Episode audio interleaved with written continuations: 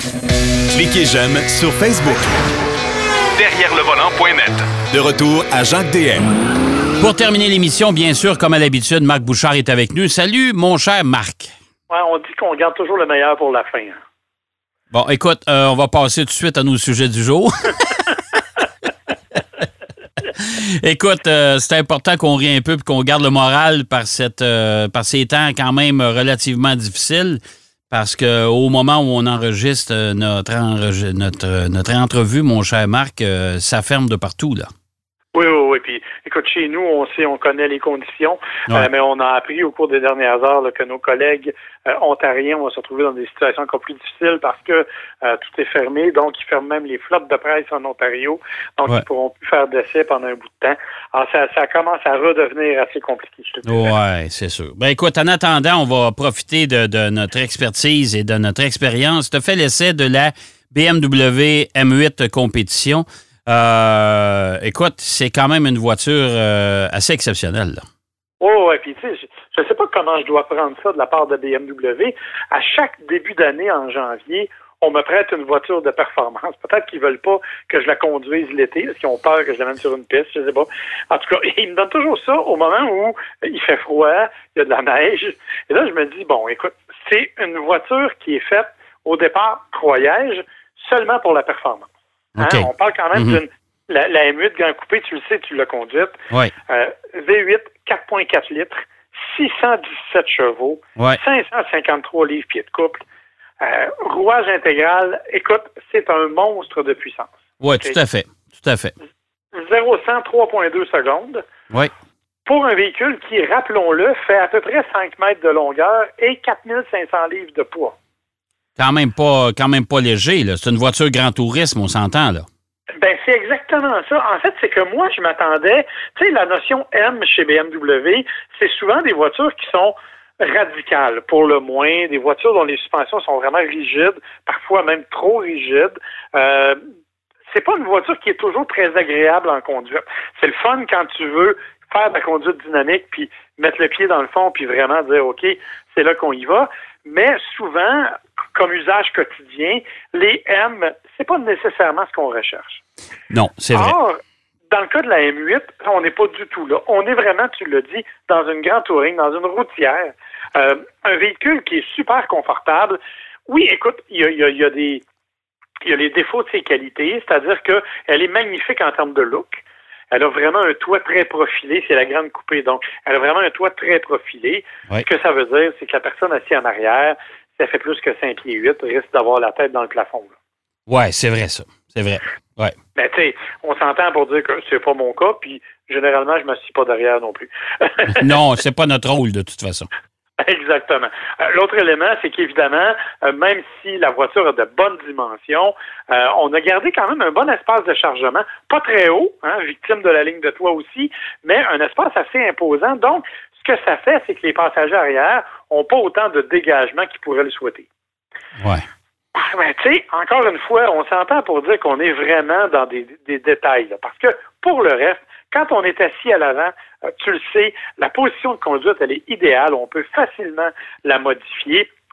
On a beaucoup d'espace et on a une ergonomie intelligente, même si on a mis des bébelles avec lesquelles je suis toujours pas sûr de vraiment comprendre pourquoi c'est là. Comme l'histoire du volume et de quelques... Ouais, avec le mouvement de la main, etc. Là, ouais, ça, c'est sûr ça. Que... Ouais. La reconnaissance gestuelle, là, tu sais, arrêter sur un stop à faire des ronds avec le doigt devant mon radio pour essayer d'augmenter le volume, là, c'est pas exactement ce que je recherche dans une voiture. Non! Mais pour le reste, on doit dire que c'est une voiture qui est très bien réussie. Oui, elle est lourde. Hein? Écoute, comme je te dis, on s'attendait à une voiture de performance. Ça en est une. Elle est puissante, mais c'est une voiture qui est lourde. Donc, elle assume pleinement son rôle de routière. Elle est confortable, elle est stable, elle est facile à contrôler. Les accélérations sont franches sans être désagréables. Et la sonorité du moteur, elle est absolument incroyable. Ouais. Moi, j'ai adoré et j'avoue que j'ai peut-être fait rager un peu ma voisine, mais bon, la façon dont la maison est faite chez nous, c'est que mon entrée-cour est assez longue et elle passe entre ma maison et celle de la voisine.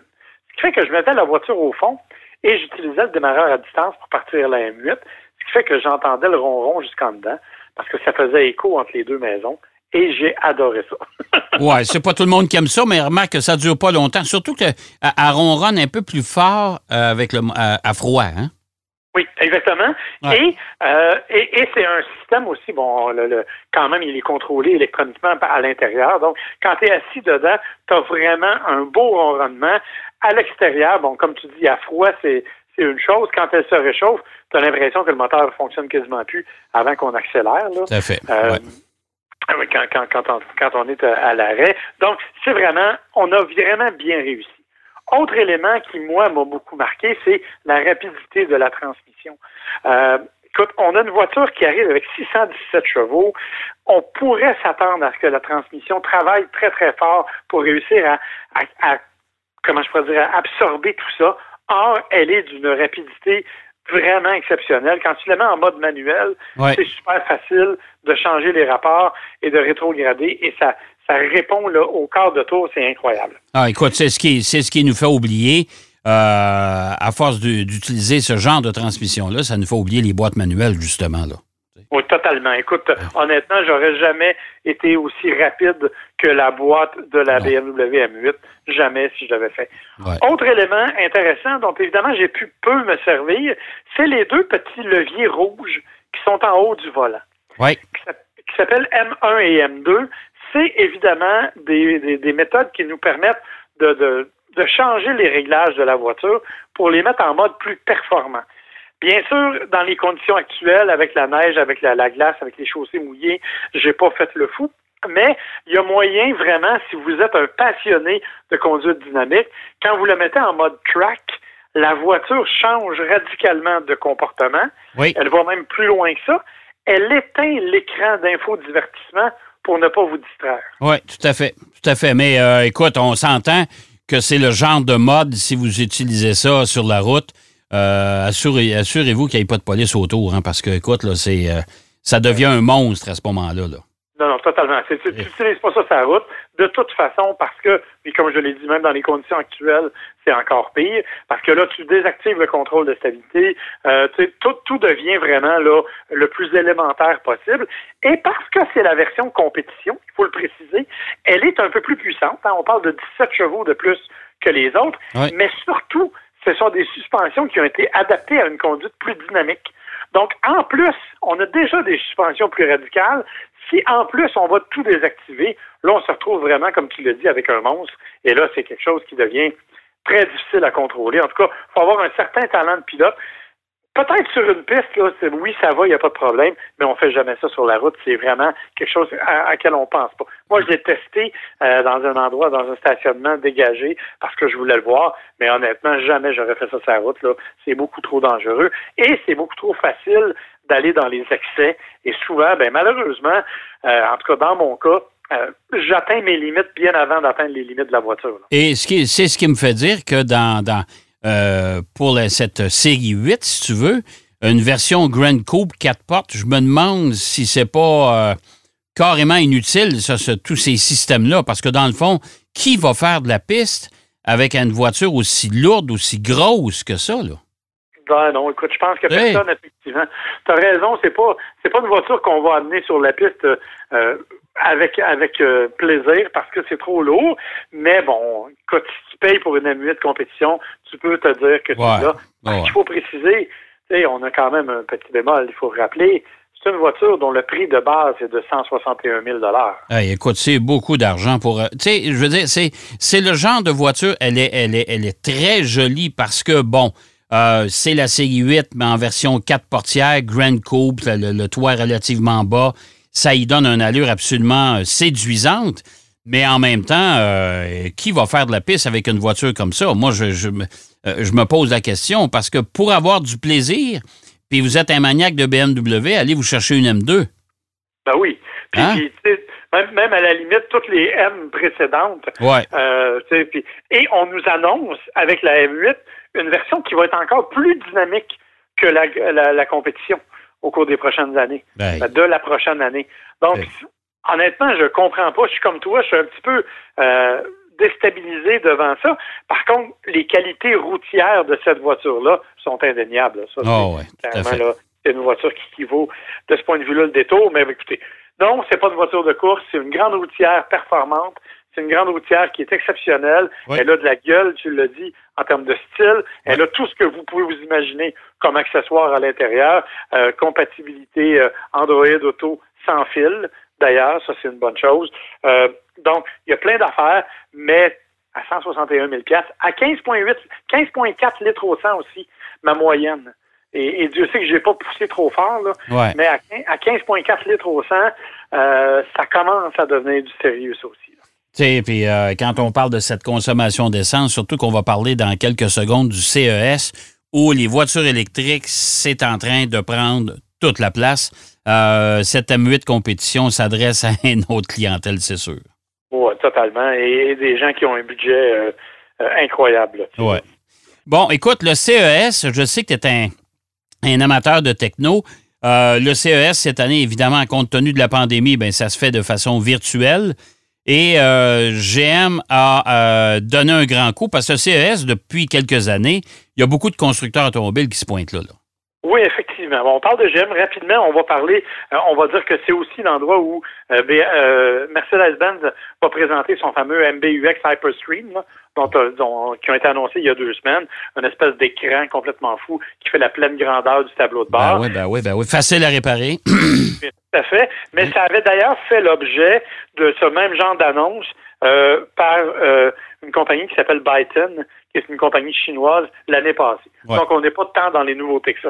Par contre, GM, cette année, ils ont vraiment mis le paquet. Au cours de la dernière semaine, General Motors a littéralement changé de philosophie.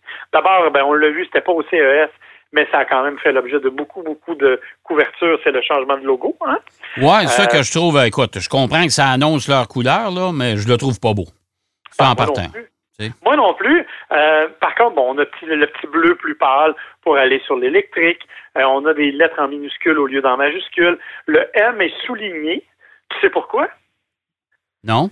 Parce que c'est la référence à Ultium. Ultium, c'est l'ensemble de batteries. Tu parlais de voiture électrique. Okay. Ouais. C'est l'ensemble de batteries qui est comme une espèce de planche à roulettes sur laquelle on va construire des carrosseries. Ouais. Donc, on a voulu symboliser ça en soulignant le M dans le nouveau logo. Mais ça me fait bien rire, ça, parce que cette plateforme-là, ça te rappelle pas quelque chose chez GM, toi? Ben oui, le Drive. Ben oui, ça fait des années ça, qu'on circule cette espèce d'architecture-là, si tu veux, pour les voitures, là.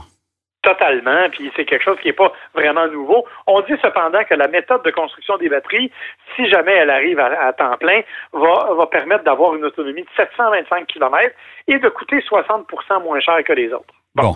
Si ça arrive, ça va être l'avenir de la voiture électrique. D'ailleurs, c'est pour ça que GM a parlé de ça, parce qu'ils veulent investir 35 milliards de dollars et avoir 30 modèles électriques d'ici 2025 au monde. Hey boy, OK. C'est au monde. Ouais. Ça veut dire que tu pourrais avoir une Bolt chez nous, par exemple, qui porte un autre nom en Europe. Ça ferait donc 2 voitures électriques. Ouais, ça veut pas dire qu'il y aura 30 nouveaux modèles. Bon. Ouais. Ça, c'est la particularité numéro 1. Particularité numéro 2, ils sont arrivés avec un camion, le EV600, qui est une fourgonnette commerciale de livraison, qui est 100% électrique. On dit 400 km d'autonomie. Ouais. Ça, c'est une nouvelle division, hein? Oui, mais c'est ça, c'est que en utilisant ça, ils l'ont développé avec FedEx et ils ont créé une nouvelle division qui s'appelle Bright Drop. Ouais. Bon, l'idée de Bright Drop, c'est justement d'offrir des véhicules commerciaux électriques. Le premier, 500 camions ont déjà été vendus à FedEx et on arrive avec un autre, une espèce de transporteur de palettes, si tu veux, là, une espèce de lift, là, 100% électrique aussi, qui lui va arriver, le EP1, au cours des prochaines années. Bon. Ce qu'il y a à retenir, cependant, c'est qu'il y a eu d'autres éléments. Entre autres, le discours des gens de chez GM se faisait de façon virtuelle, hein, évidemment, devant un ensemble de prototypes dans la noirceur. Ouais. Or, si tu regardes comme il faut tout ce qu'il y a dans le fond, il y a peut-être des nouveautés là-dedans qui pourraient intéresser bien des gens. Entre autres, et ça a été souligné par plusieurs médias, la présence d'un utilitaire sport. Ouais. OK. Que l'on voit clairement la silhouette dans le fond, avec les lumières de la Corvette. Ouais. Alors là, c'est vrai. Ça a parti vraiment les rumeurs à dire Est-ce que Corvette va faire comme les autres compagnies et va arriver avec un VUS marqué Corvette? Parce qu'on sait qu'on veut vraiment développer une espèce de bannière Corvette, là. Donc, ça pourrait être une des prochaines étapes, puisque ça a fait beaucoup jaser. Ouais. L'autre chose qui a fait jaser, puis évidemment, tu auras compris que c'est de la science-fiction, c'est qu'on a présenté chez Cadillac une voiture volante. Oui. Okay. Ouais. Bon, encore une fois, c'est un truc virtuel, donc c'est de l'animation par ordinateur. C'est un petit véhicule, une place, qui est capable de décoller, d'atterrir verticalement, qui est capable de voyager à 90 km/h et qui va, bien sûr, transporter une seule personne à la fois en étant conduit de façon totalement autonome. Bon, il n'y a pas de date de distribution puis de fabrication, là. Fait que retiens pas ton souffle. Non, je ne retiendrai pas mon souffle parce que de toute façon, on est déjà on a de la difficulté à régir les drones. Imagine-toi là, s'il faut qu'on lance ça. Écoute, là, ça serait le bout, là. Excuse-moi, là, mais non, là, vraiment, là. Mais c'est vrai qu'on a une gamme de voitures électriques. On mise vraiment sur la voiture électrique chez GM. Totalement. Il y avait une rumeur. Dans un mois, on va présenter la gamme des Bolt, hein. Oui. Et on a lancé, on a profité de l'occasion pour montrer aussi le volant du nouveau Bolt utilitaire sport. Ouais. Parce que la prochaine version de la Bolt va être un VUS. Ouais. Et il y aura le Super Cruise. Oui, en plus. Fait que... Alors, on est dans l'autonome, dans l'électrique et dans les grosses dépenses. 35 milliards de dollars d'ici quelques années. C'est pas mal de sous chez GM. Oui, mais mettons que c'est pas mal de sous. Merci, mon cher Marc. On se reparle la semaine prochaine? Avec plaisir, mon cher. OK, bye-bye. Bye-bye. Marc Bouchard qui nous parlait du CES, entre autres. Hein? Le CES, vous savez, c'est le plus gros salon de produits électroniques sur la planète qui se faisait de façon virtuelle cette semaine. Et GM a donné un grand coup. Alors, on va les observer dans les prochains mois, dans les prochaines années, bien sûr. C'est déjà tout en ce qui nous concerne. J'espère que vous avez apprécié l'émission. Moi, je vous donne, bien sûr, encore une fois, avec tous mes collaborateurs, on vous donne rendez-vous la semaine prochaine. Même heure, même poste. D'ici là, surtout... Gardez le courage, gardez le sourire et on sera là pour vous divertir encore une fois. Allez, bonne route et surtout, bonne semaine. Derrière le volant.